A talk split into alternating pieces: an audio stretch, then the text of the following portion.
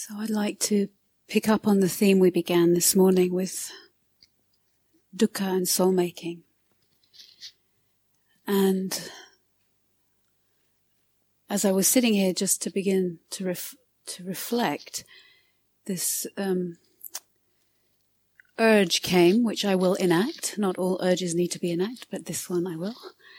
Um, to say that this talk is in service to uh, an imaginal figure who has been around for me that very much relates to dukkha and soul making, and it is in service to this divine being.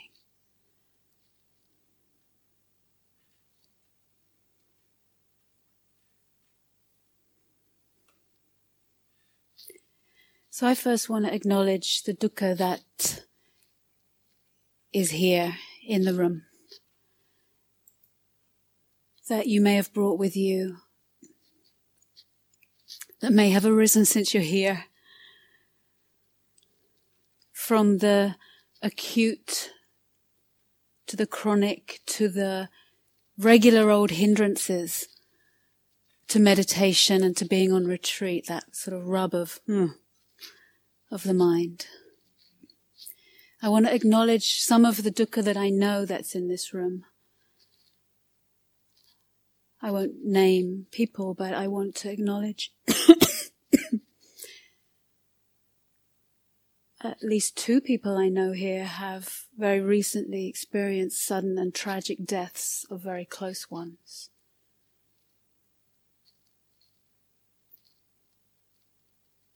I know people who in this room dealing with health crises, as well as my dear friend Rob, that are bringing them close to edges of life and death.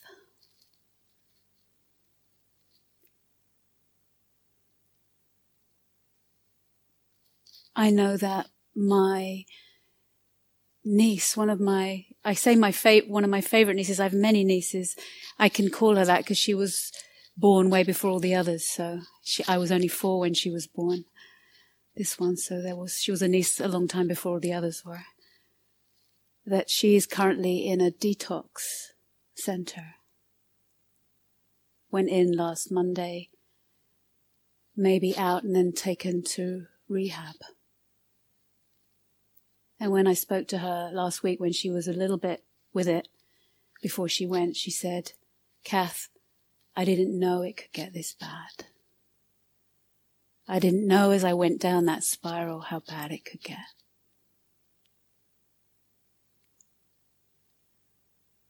I want to acknowledge her, and I'm fine to say it on the tape. I'll, I'll check with her, but she's made it quite public in our family. And I want to acknowledge the breakups of relationships that have happened in this room and families that are happening, uncertainties about living situations. And I want to acknowledge all the dukkha I don't know about in this room. We'll all bring our own measure. So please, let's begin in this service of whoever for you your path is in service to, and whatever. Let's begin by acknowledging our very uh, human situations that that we're asked to handle, asked to bear. And sometimes it's f- too much to bear.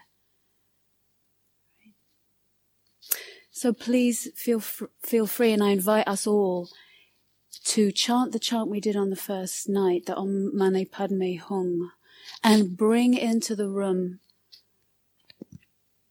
whoever wants to be brought here. Personal, collective,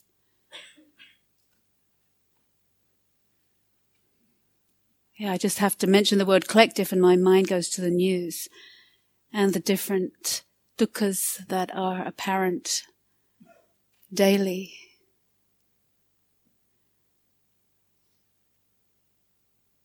Planetary, cosmic, dukkha's of soul, dukkha's of body, dukkha's of body soul. Yours, ours, seen and unseen. Let's chant the chant and let whoever wants to come, come. Making room in our collective space that we offer this and hold all of this in our intention of compassion. And as we chant, to let compassion themself, herself, himself, do the service to compassion to not limit what it means. To have imagination with compassion and not limit her scope, her dimensions, his gifts, their intelligence.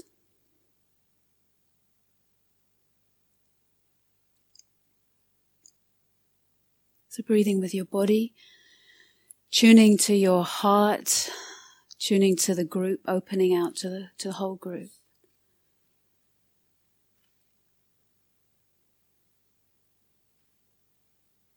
And remembering the poise of this beautiful image, Kuan Yin here, I would like to,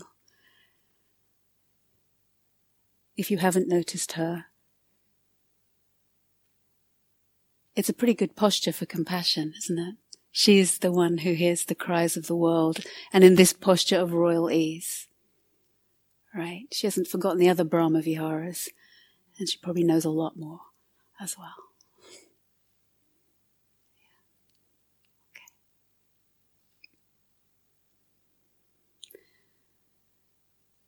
Om Mani Padme Hum Ri Om Mani Padme Hum Hari Om Mani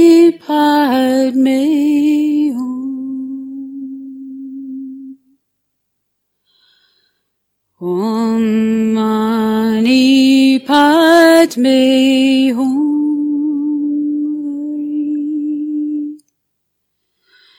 Om Mani Padme Hum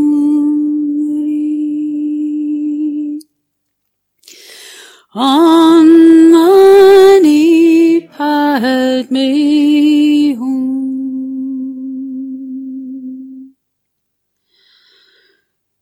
Om Mani Padme Hum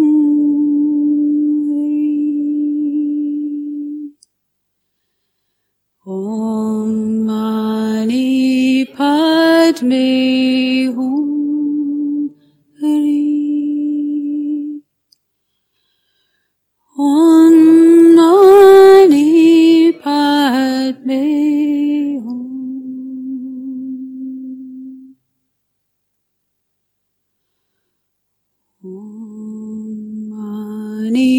Padme Hum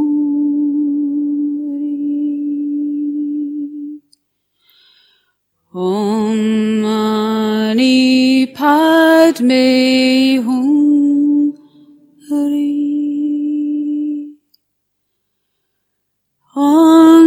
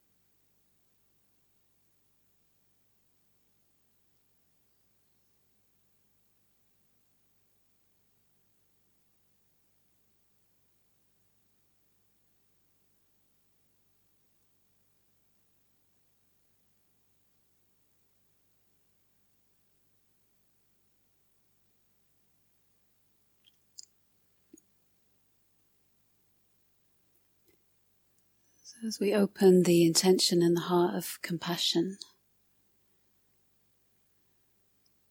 and the refuge of the Brahma Viharas.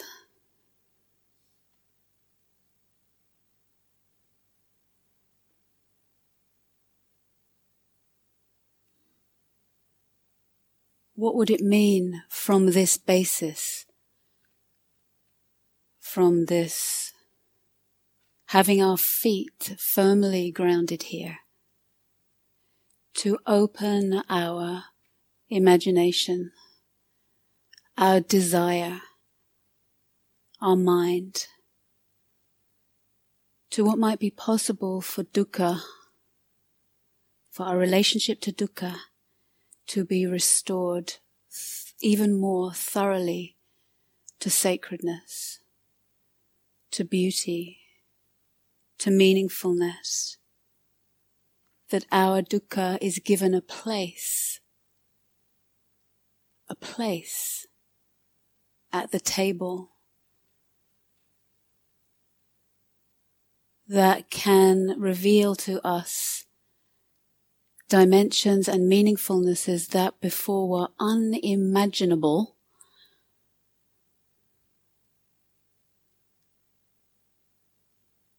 That are intimate,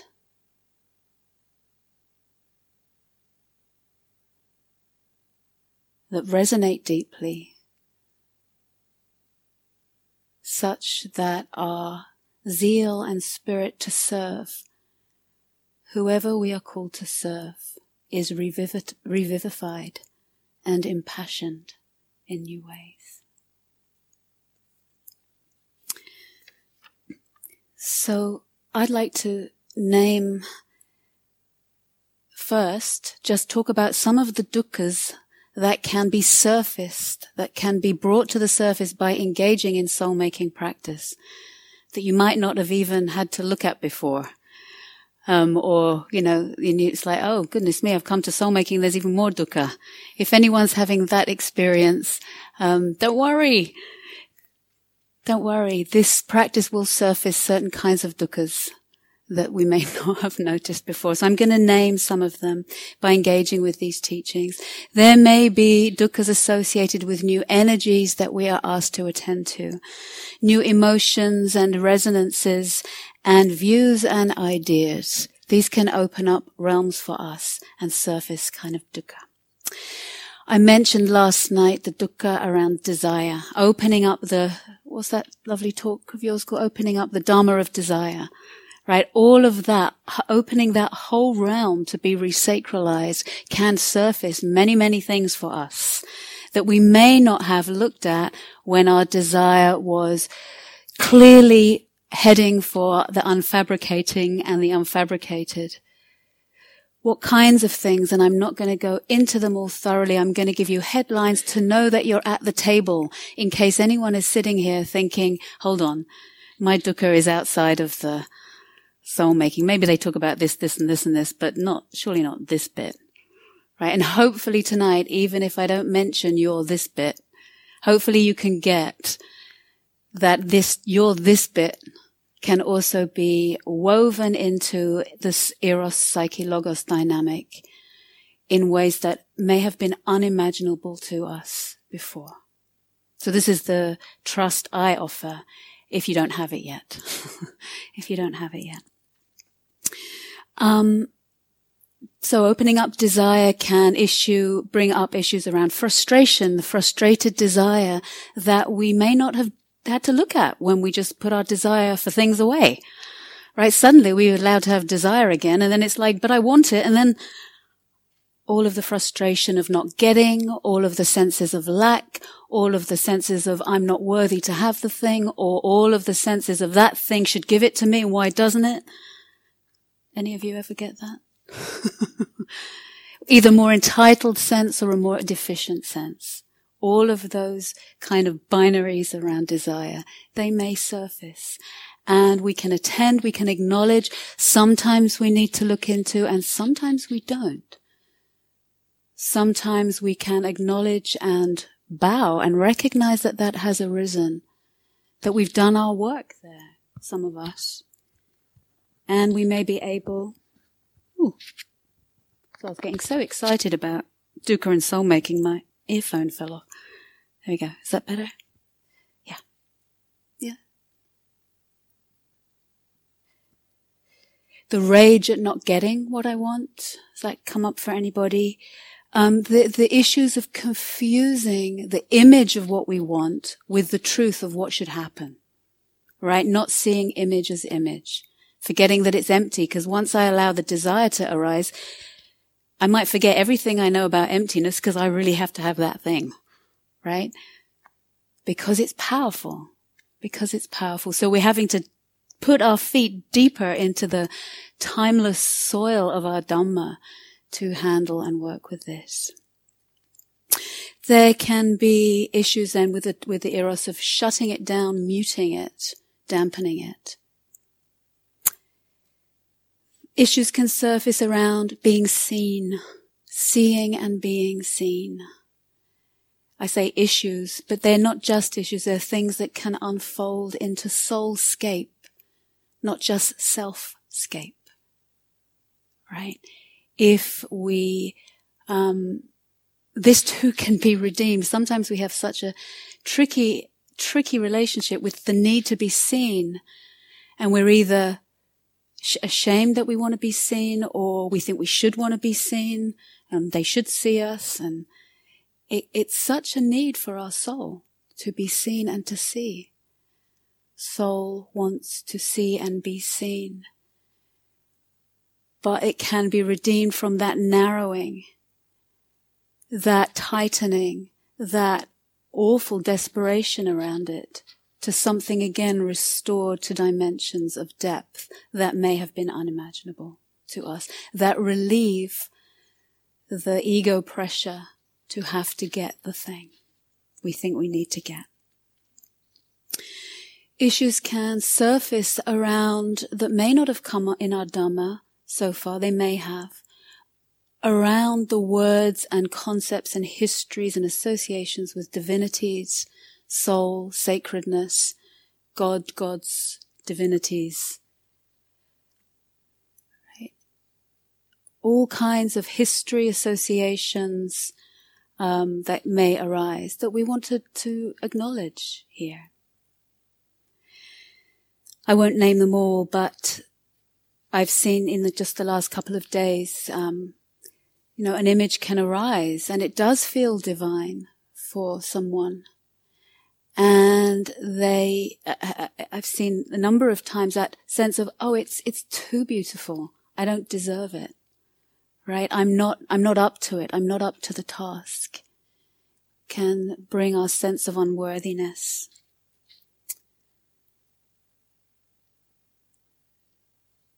someone today with a beautiful image that was very divine for them, naming that, that first it, it, it started to become imaginal. It was on its way to becoming imaginal. And at a certain point, then they said, Oh, craving is arising. Oh, what's happening? And they said, Oh, there's a sense that I'm not equal to this one. I'm not equal to this one. As if I should become them. As if I should be um, a good match for this. So a kind of comparing mind with the image arose. And what we can see there is the self sense hadn't yet become woven into the eros psyche logos dynamic with that figure. That was the next step to happen. The image felt full of dimensions, but the self sense was still real at that point.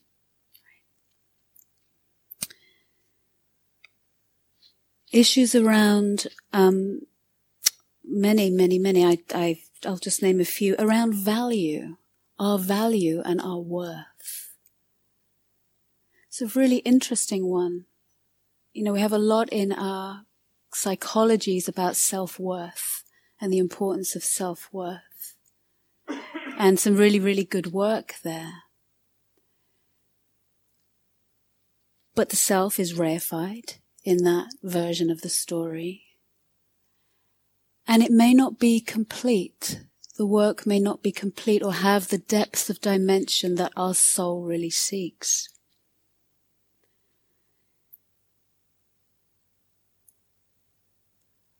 And here I want to bring in a bit of religious history just to give a, an example of where, you know, in a sense, our worth isn't our worth. In a sense, none of it's mine. If there's value here, it's not mine. How do we understand anatta in relation to this question of worth and worthiness, with the importance of my self-worth and self-worth and how important that is? And the religious piece of history, I want to bring a personal piece. There was always a. a I was brought up as a Catholic, as a Roman Catholic, and um, there was always a piece in the Mass that always puzzled me. And there was a lot of meaningfulness and resonance for me as a child um, in that uh, kind of incredible divine theater that's there, right? There was a piece uh, which some of you might remember or know, maybe it's still very uh, resonant for you. Just before you are admitted to receive the body of Christ, right? Which in the Catholic isn't an image or a symbol, it is the body of Christ, right? Just before you receive the body of Christ, you say a prayer. And the prayer always puzzled me. And the prayer was, and it, I think it comes from the New Testament. Lord, I am not worthy to receive you, but only say the word and I shall be healed. I want to put in brackets there's, of course, an incredible trickiness there. right? Yes, if the Logos has split the sky and the earth, and that I am inherently sinful and there's something wrong with the fact that I was conceived, there's a problem with the Logos and my sense of unworthiness. Right? There's a problem there. But that's not the only Logos. And I don't think that's the deeply mystical logos that's there. The framework around that. As a child there, it had a lot of resonance for me. There was depths and dimensions to that that I didn't understand and still didn't understand for a very, very long time. But something in that conversation where the tender humanness of our heart is in conversation with the more than me. Right there, we could bow and say, yes, none of me belongs to anyone but you. I am not my own. My worth is given. My value is given in the moment that I am connected to that dimensionality of soul and sacredness. I'm going to read you a story from somebody who uh, gave me permission to share this. The story of their practice of working with dukkha last week. And it's not completed, but if you listen with the ears of what you can hear about eros, psyche, and logos. The ideas, the frameworks that this person has, the eros, and where dukkha can start to become psyche, where we can go from either trying to dissolve the dukkha or binding around the dukkha to relating to the dukkha in such a way that she, it, they become psyche for our eros. This person writes, I feel I'm being asked to choose between two things I want and love deeply. I want them both. I feel it's possible and even necessary to have them both, but others seem to think otherwise. I feel I'm being asked to compromise my freedom and my dedication to what I most deeply value in order to have to conform, belong, and serve. There's a rub here and the entities doing the rubbing feel quite solid and fixed, and the options feel quite limited. Can you, so you can see the predicament? Everything starts to narrow, and this person's mind and options start to go out of the picture. There's no thinking outside, no imagination. It's like, it's like this. right? I want this. They say I can't have it. I want it. The options feel quite limited. And then the person says, start with the rub. What? And then a question arises. What if this is exactly the suffering your soul needs for the alchemy that is ready to happen in and through and with you? So this person was asking themselves this question. What if this is exactly the suffering your soul needs for the alchemy that is ready to happen in and through and with you? For the beauty of your soul is, for the beauty your soul is ready to make and become host to. The person reports. There is a sense of static in the heart and right up to the throat. So the person says, start with the rub and senses this sense of static in the heart and up into the throat. The sensations are mildly unpleasant, but I've seen it enough times, the ways that that struggle and difficulty can open up in beauty when they are sensed with trust. And there is a willingness to trust this static, to let it have its life, and a curiosity about where it can go an image constellates of one of those transparent spheres with visible currents of electricity in them. Remember those? Like, like, with visible currents of electricity running from the center to the edges. Can you see that sphere with the electricity running right to the edges? Baby bolts of lightning able to move in any direction, responding to touch. There is a felt sense of charge at the center of my chest, and the edges of the surrounding sphere are flexible. They expand and contract and expand again through the energy body as I feel into the tangible sense of space within the sphere. I am moved by this image, by the intelligence and the flexibility and the lack of inhibition I can feel in the fingers of electricity the way they move without hesitation toward the touch of fingers on the outer surface of the sphere. So what that person means is, as they sense this in their body, they could place their attention anywhere in their energy body, right? At any point, and the electricity would run out to that spot. They could touch with their attention there, and the electricity would run out to there the way they move without hesitation towards the touch of fingers on the outer surface of the sphere, the way they want to meet and be met by other hands, by the hands of the other. There is an unmitigated, unmeasured quality to these electric blue veins. Something forthright and unabashed about them touches me. They don't diminish themselves for fear of their power, and they don't harm those who reach to touch them. They don't hide or strategize or evade. They simply move purely without hesitation toward the touch of the other. So this started to have echoes in this person's life and probably many of our lives, right? To hear that part, who, who has that desire for their soul.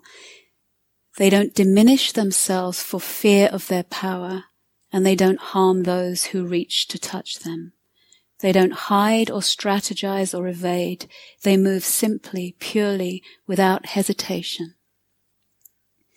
And the space within the sphere, which has now expanded to hold the whole of my energy body, is alive with subtle texture, bathing my body with a sense of gentle charge, a kind of subtle cellular nourishment, a womb-like resonance. As I continue sensing into the image, and its resonances in the energy body, the sense of both the sphere and my body within it grow quite large, monumental and diffuse, while the feeling of charge at the center of my chest grows fine, delicate, intricately crafted, a miniature electrical storm, small enfoldings of celestial dust. I have the sense that I could zoom in forever and never come to the end of these clouds of light and shadow. There is something quite beautiful to me about this contrast, the sense of spreading and harmonized grandeur of the sphere and my body in relationship with the fineness, the specificity, the small and elaborate complexity of the electrical celestial light cloud at the center. And then this person reports a pattern. See what you can hear here. And despite, or perhaps because of the beauty, I begin to feel or fear myself unequal to it all, incapable of meeting these gorgeous othernesses, of being what I think they need me to be. Can you hear the way the self starts to be familiar senses of their self? And when this way of seeing happens, right, so she starts to diminish, the sense of the light cloud at the center of my heart begins to solidify into a hard, unyielding jewel, receding backward in the space of my body as the sphere withdraws forward and away from me. This collapse is familiar right? I'm not worthy. I'm not up to the task. Image goes. This collapse is familiar, has happened many times before, but instead of giving my attention to the sense of the lacking self that has begun to constellate, I tune into my longing for the image, for the mystery and beauty I have been visited by, for my desire to continue in deepening relationship with it. Don't go. I whisper. I love you. I love the way you, I love the way my inner landscape lights up in the mystery and unfathomable otherness when I come into contact with you. Can you start to hear the belovedness here? I love the way my inner landscape lights up in mystery and unfathomable otherness when I come into contact with you. It's beginning to sound like falling in love. I love the way you set off resonances in my soul that started unfolding unstoppably, revealing more and more of its beauty and complexity to my astonished gaze. And as I say this and feel this, the otherness and my desire for it take up resonance, residence in my own body that the otherness, the thing that was the image that had receded, and my desire for it, take up residence in my own body. A strong and insistent fire in my pelvis, flames of heat and warmth and pleasure licking up through the space of my torso, intertwining with a vaguely sensed forest of trees or vines or kelp, a landscape of my soul, and the clear, delighted perception, Eros and Psyche are in me, twining together all up through the space of my body. And then an image constellates. Now it becomes really imaginal. Eros and Psyche in bed together. And I am the bed, the room, the house, and the earth that holds them is host to them. And then the person didn't get to finish all their writing. I think at, at, at that point, I, I was with them and I asked them, so how does the issue look from here? The things you wanted. Now that Eros and Psyche are in the bedroom, inside of you, how does these things you want, how do they appear from here? And the person said, that thing that I wanted now constellates as a soap bubble beautiful, and with a sense of minute, complex interiority, like a microcosmos. And Eros and Psyche are loving and marveling at the bubble. So can you see the thing that they wanted? It's more empty. It's not as important. It's less, it's less charged in their psyche once Eros and Psyche have taken resonance, right? So here's the interesting thing. There's an understanding of the emptiness in a sense of the thing I have to have. Right? It appears as a soap bubble, beautiful, and with a sense of minute, complex interiority, like a microcosmos. And Eros and Psyche loving and marveling at the bubble, and me loving that the room contains them all. And then the person says, you, which is me, I was with them. And then when you asked me to open my eyes and see what the world looks like, knowing what I am host to, then the feeling came, I can go anywhere and do anything when the sense of these two is inside of me. a sense of freedom and of wealth. There is a deep desire to serve them, to hold them, to be the place where they meet. And I feel myself energized and empowered by the perception that I hold them within me.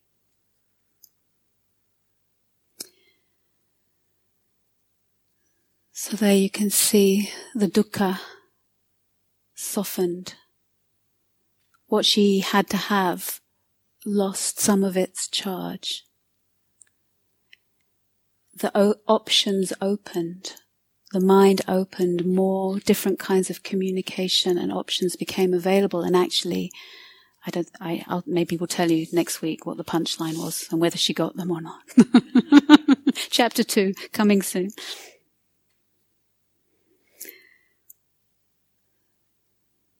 So, what else would be good to know tonight? Hmm. I think it's a little bit like Rob this morning. Let's see.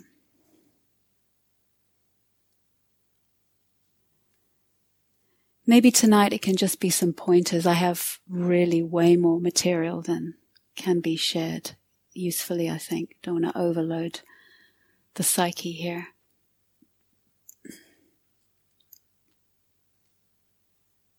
Maybe I'll give you the headlines of places that you can look for where, when you come into dukkha in this retreat, because you surely will, soul making doesn't mean that dukkha doesn't arise, not at all.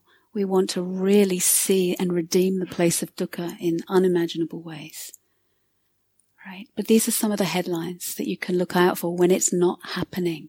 When you feel stuck, where you're banging against the same door with the same kind of dukkha. Okay. Logos. Look at your logos. What ideas do you have about dukkha? What ideas are operating about dukkha that might be limiting it becoming soulful for you? What ideas keep the dukkha stuck or might even be creating more dukkha for you? Some ideas we can just let cease we don't have to go into them. They can just drop, like the kinds of ideas of the papancha ideas about why I'm in dukkha. If you're spinning in your mind, same rules apply as in our, all of our Dharma training. You're spinning in dukkha and the mind is saying, and he did that. And he's going to pay for it. Does your mind ever do that? or maybe silently, quietly underneath. Right? When we're in the spin, some of those ideas we can bring our sword, we can drop, we can let go of, we can sense. Okay, so don't forget our regular training of being able to drop something. It's really, really important. And some ideas that support dukkha may be helpful, but we may think they are the only thing I have to do, right? So, for example, um,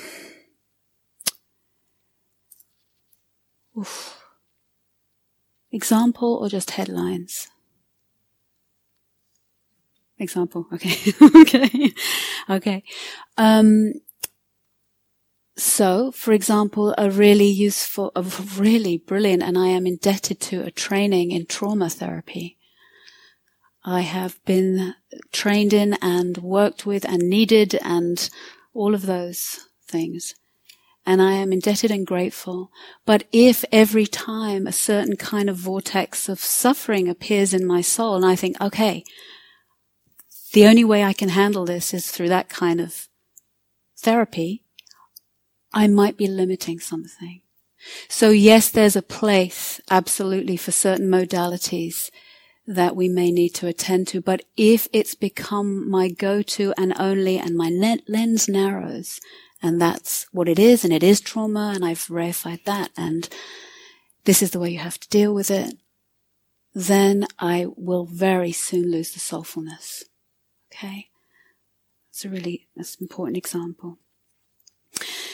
Let's acknowledge that there is always an idea about dukkha. You don't not have ideas about dukkha. You will be bringing a logos made up of all kinds of things about dukkha.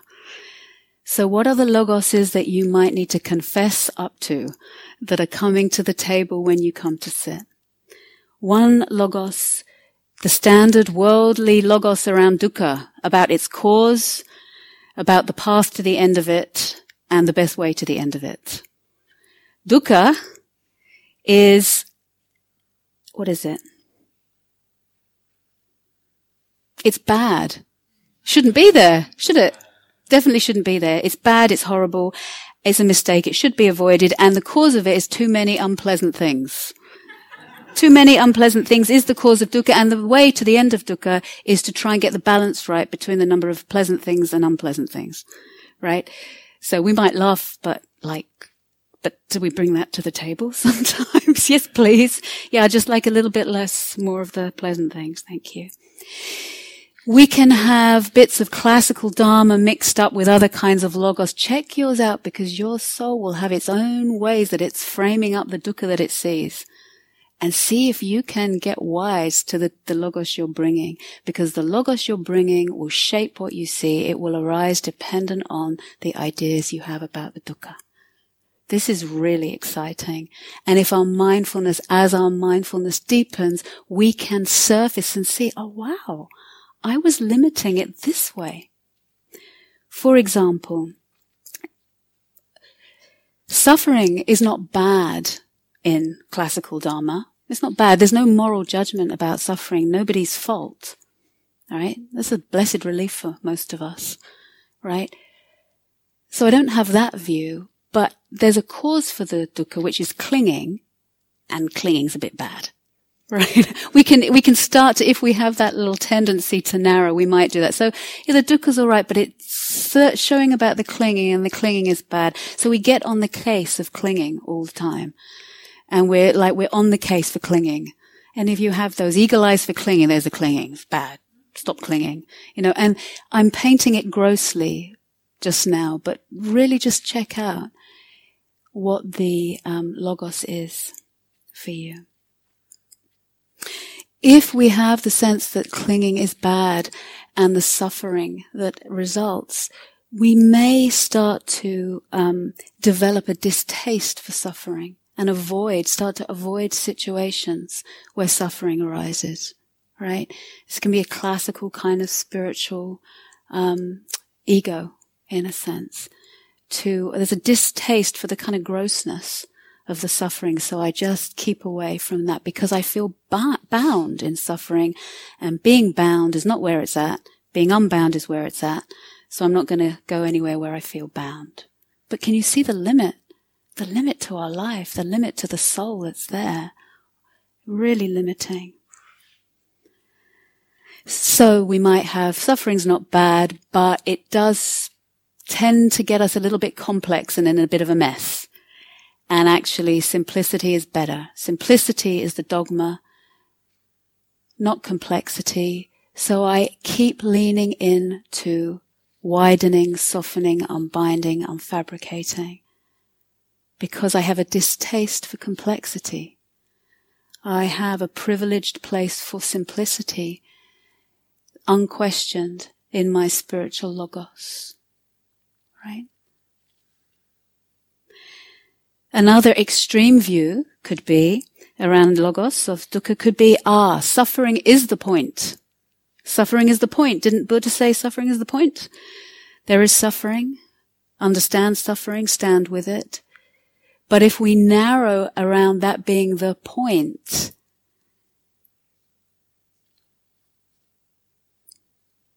then what can happen with our relationship with soulfulness? It can be that every time any inkling of dukkha arises, anything unpleasant, any unpleasant emotion, any thought in my mind that looks like dukkha, I go, I go right to it. I've got to explore dukkha. I'm supposed to explore dukkha. Here it is. Great. I've got some. And we, we turn over every stone so thorough and it's sincere. It's a sincere, sincere, sincere orientation. But every time anything that sniffs of dukkha, we turn it over and stick our nose in it.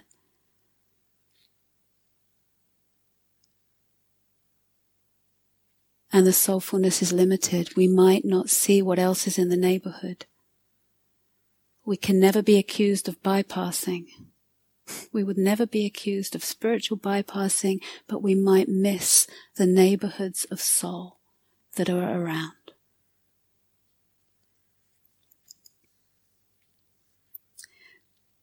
So take a look when you're stuck, you feel stuck with the dukkha what logos might be operating.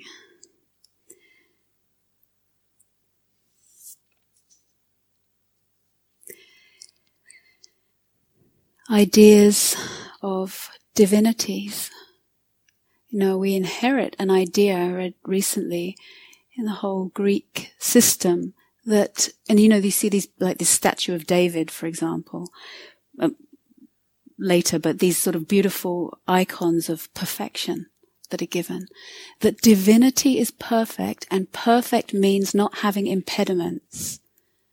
So impediments are in the way of my relationship with the sacredness. Can you see that? We think the dukkha, the thing in us that looks like the impediment is in the way because divinity is perfect and perfect means without impediment. It's a story. It's a story. It's a story. What if our impediments, impediment is like a shackle that binds our ped, our foot, a shackle that binds our foot to earth. What if our impediments are not an indication of the absence of divinity at all, but that we have a different narrative that we can enter with what looks like impediment?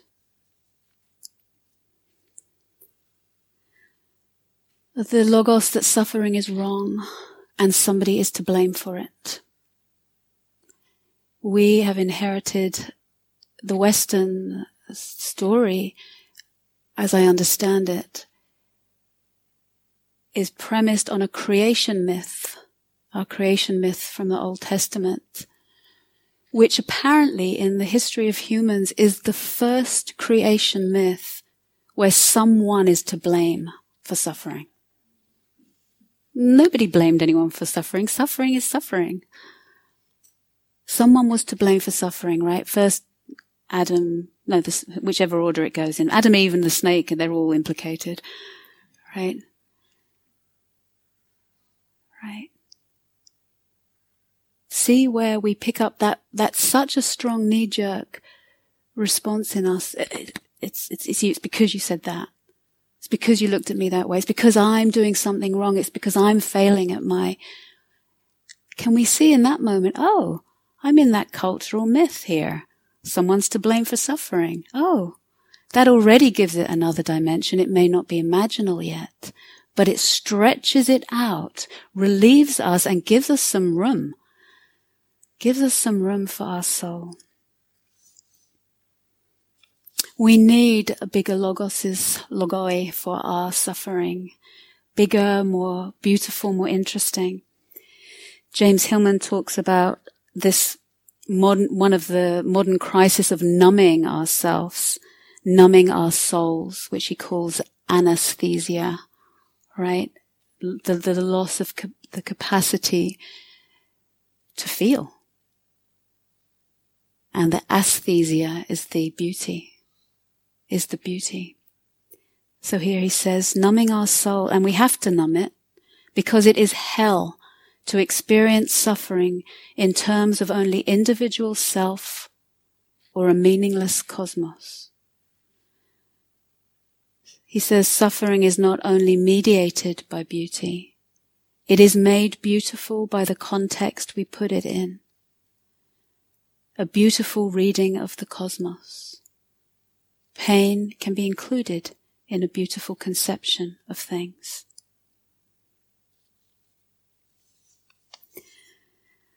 So I am going to skip. We've both collected lots of extra things about dukkha and soul making. I'm going to skip that piece and maybe it can come and maybe, maybe it can't.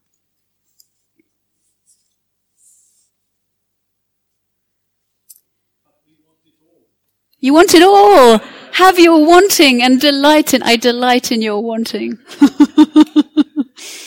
I delight in it. Yeah. But isn't that, isn't that, I remember on uh, uh, the last retreat that here, the Hermits and Lovers one in a small group, someone saying something, but, but I want it all right? Not in relation to our talk, but just in one of the small groups and that person is here and remembering that I want it all. And it's like, can you let yourself want it all? What's it like to want it all? Freedom and all of the incredible richness that can come that you may be really deeply into or you're just intuiting is possible here. Right? Want it all. Want it all. I think I'm gonna, this will take a few more minutes. I'm gonna end with uh, another example. And it's the example of the one I was offering the talk to tonight. So this is, this is an example from me. And as you listen, listen with as much of yourself as you can. Listen for logos, where it gets limited where it gets open. Listen for psyche, where the dukkha becomes psyche, where it doesn't become psyche. Listen for eros. Listen for eros. Listen for divinities. Listen for the flattening of divinities. There's a kind of dukkha when we flatten our soulscape and it might not be anything terrible is going on, but we flatten our connection with those multiple dimensions. That's its own dukkha. That's its own dukkha, the dryness, the soullessness, the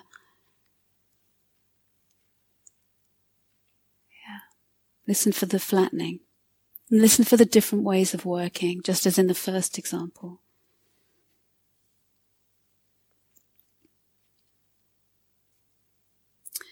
I want to preface it with um, the kinds of dukkha that probably most of us in this room may experience, the kinds of recurring dukkhas. Not the dukkhas that have dropped away in our practice over time, but the dukkhas or the shapes that we may be all too familiar with, that have their own kind of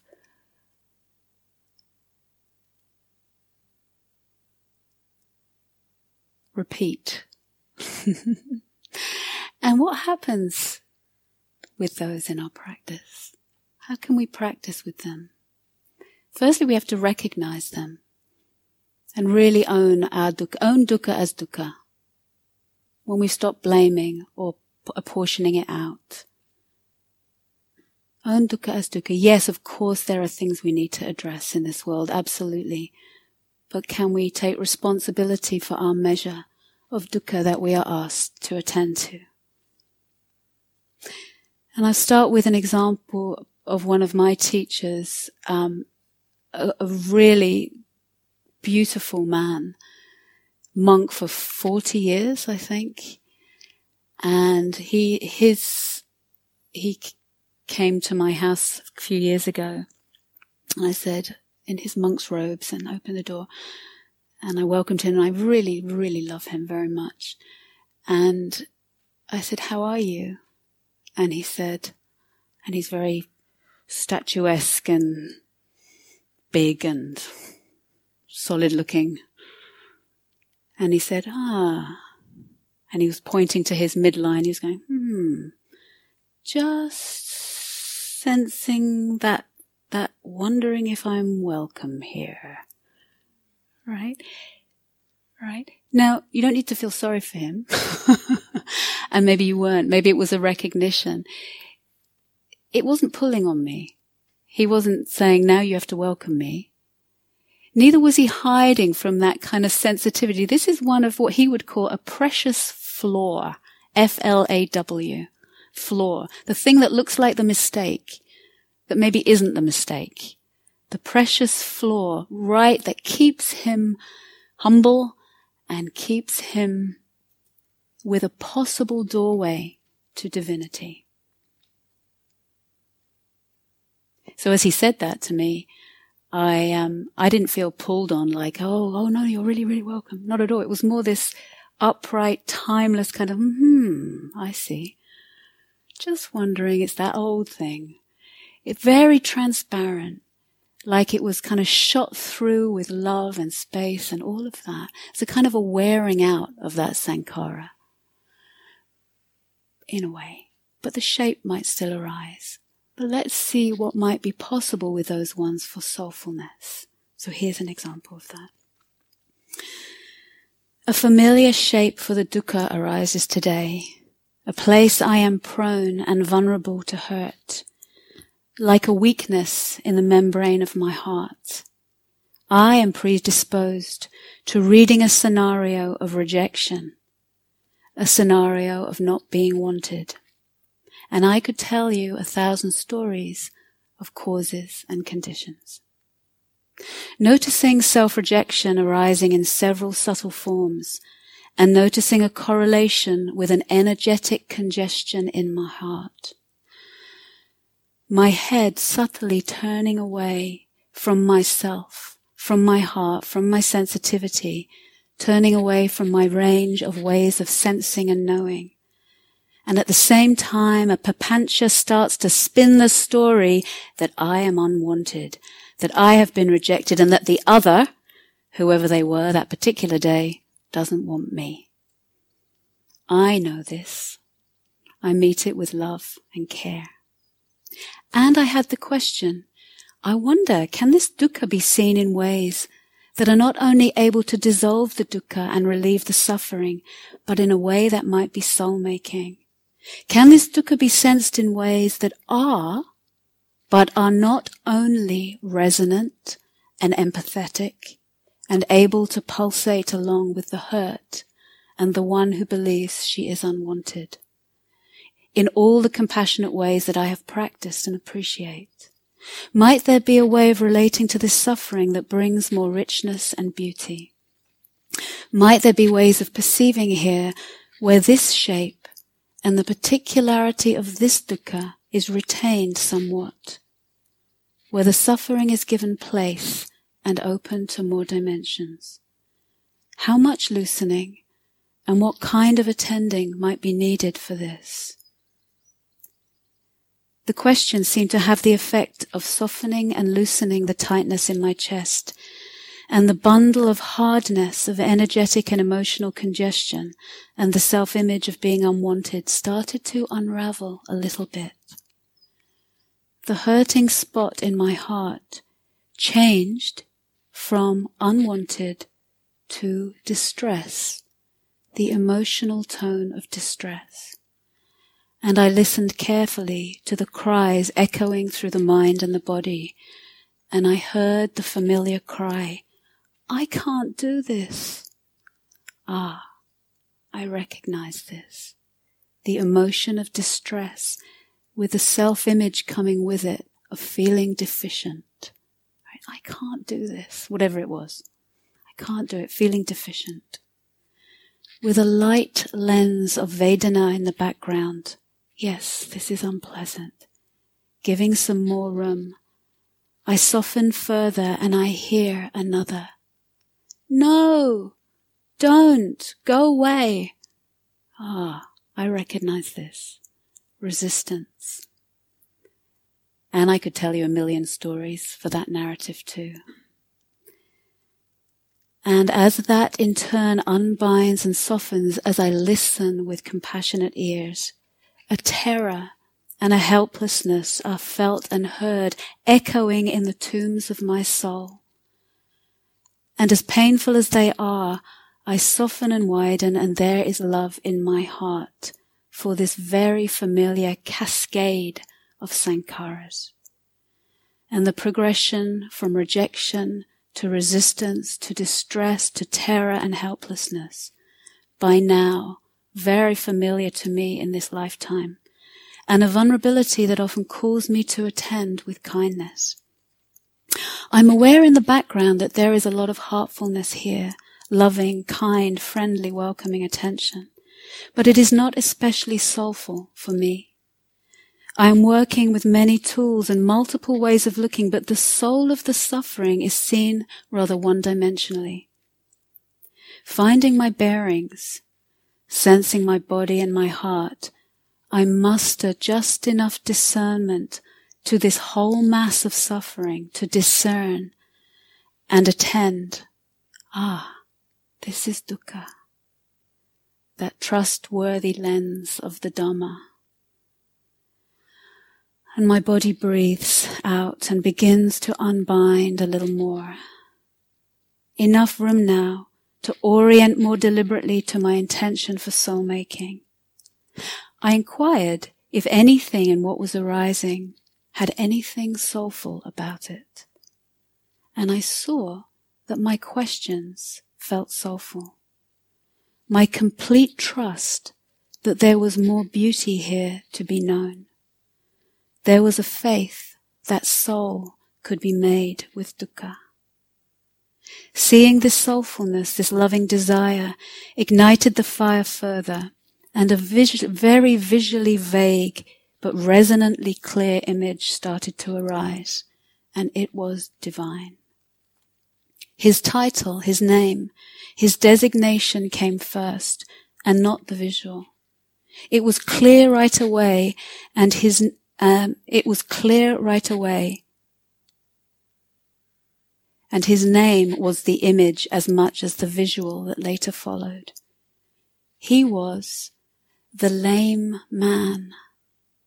Not a lame man, but the lame man something so emphatic and eternal about him, and something so right about his place in the cosmos and his poise. He was serene, he was perfect, he was luminous, he was compelling and unfathomable, and he was lame. Even if naming someone after their disability sounded rather medieval to my modern mind, somehow his name was full of dimensions and resonances. He was beautiful and I felt compelled to be with him. I love the lame man, but the compassionate aspect of the love for his lameness was not to the foreground, although his lameness was relevant to my love arising. I love that he knows many things. He knows his place as a soul. And he sees beauty, he sees the beauty of that place, which includes his lameness. I love that he loves me, personally, thoroughly. I love that he partakes of an eternal realm, always already happening just like this. I love that he knows about suffering and that he has a duty in relation to suffering and yet that also somehow his suffering is not the point either. It seems to both define him and is relevant to his place in the cosmos, but it also doesn't go anywhere near defining him. And it is this curious blend that intrigues and ignites my soul. And then in a aside, I have had the good fortune of meeting souls. I once met a crippled beggar in Bodh Gaya with a tiny and painfully contorted body, with blissful light pouring radiantly out of his eyes that spoke to me of beyonds, and it was clear he knew that he was not his disability or his body. He knew that he was more than his particular fate that bound him. He inspired me, yes. He called me to spirit, yes, to the unbound, unbound beyonds. But the lame man knew something else as well. And I'm not saying the man in Bodh Gaya didn't know something else, but at that time, he called me to this bright, radiant beyonds with no bodies or faces or forms. The lame man knows something else too. He too inspires me to spirit, but he also attracts me to know the multiple meaningfulnesses that I intuit are made through his particular shape of body and soul. He calls me to soul, where my perception of the contingent and apparently bound realms meets my perception of a timeless, boundless, eternal. He knows the suffering. His lame leg. He knows it as him and as not him. He knows that it is not him, not who he is, and he knows that it is him. As not his, as more than his, and as his. And he is beautiful. He has assented to this fate, not as a victim, nor as a conqueror of that suffering. He has opened himself as an instrument of perception to his location as center of his cosmos, where the timeless and boundless meet the bounded and the timed. And he has assented to his fate, not accepted because that is kind or efficient or wise, but assented, nodded, yes. And that assent includes the acceptance of his heart, but it also aligns his whole soul with unfathomable dimensions of grace.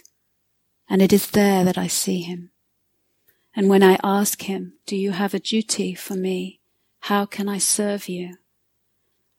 At that point, the love and being love intensifies and I assent to whatever task might be.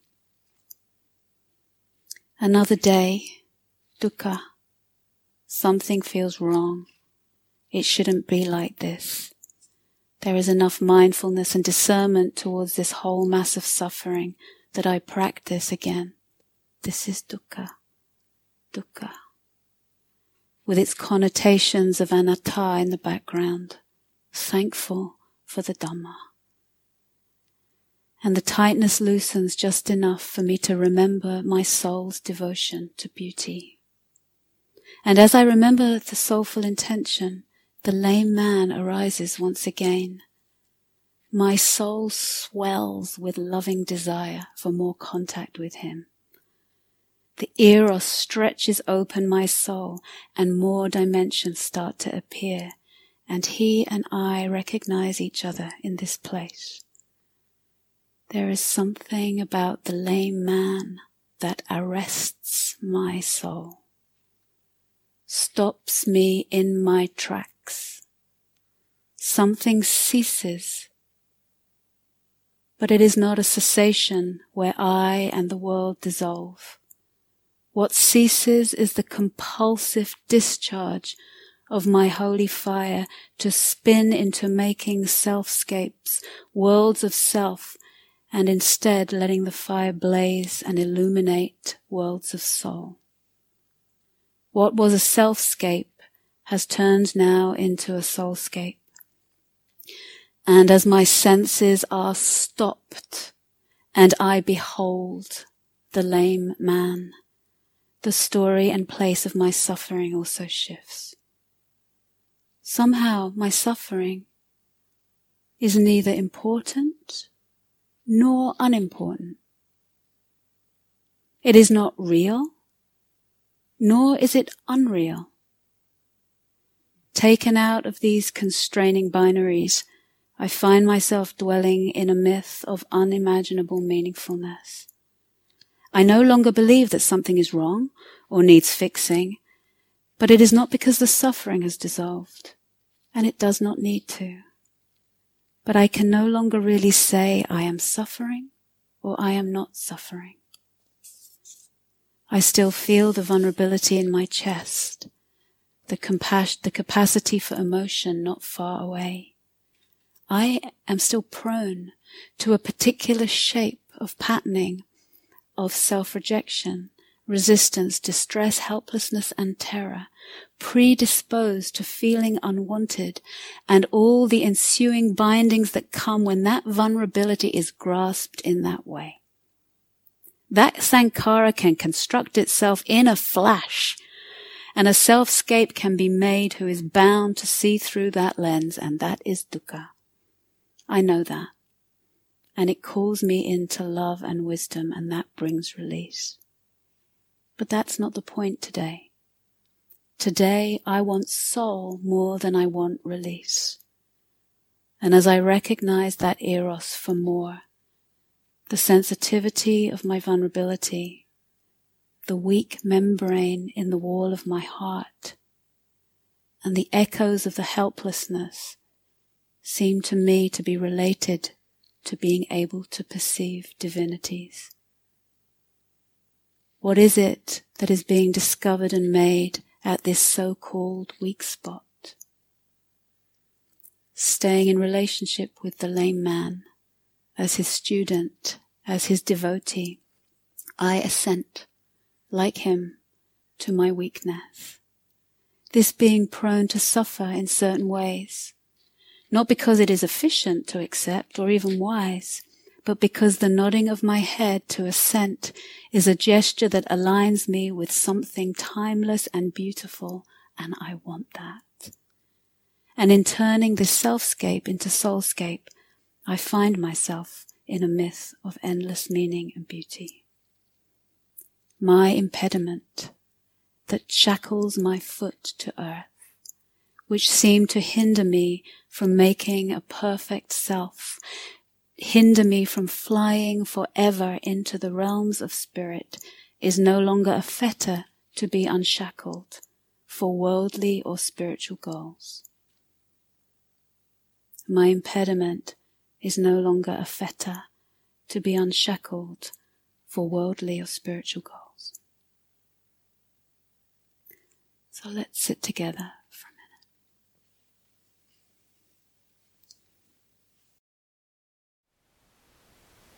Thank you for listening.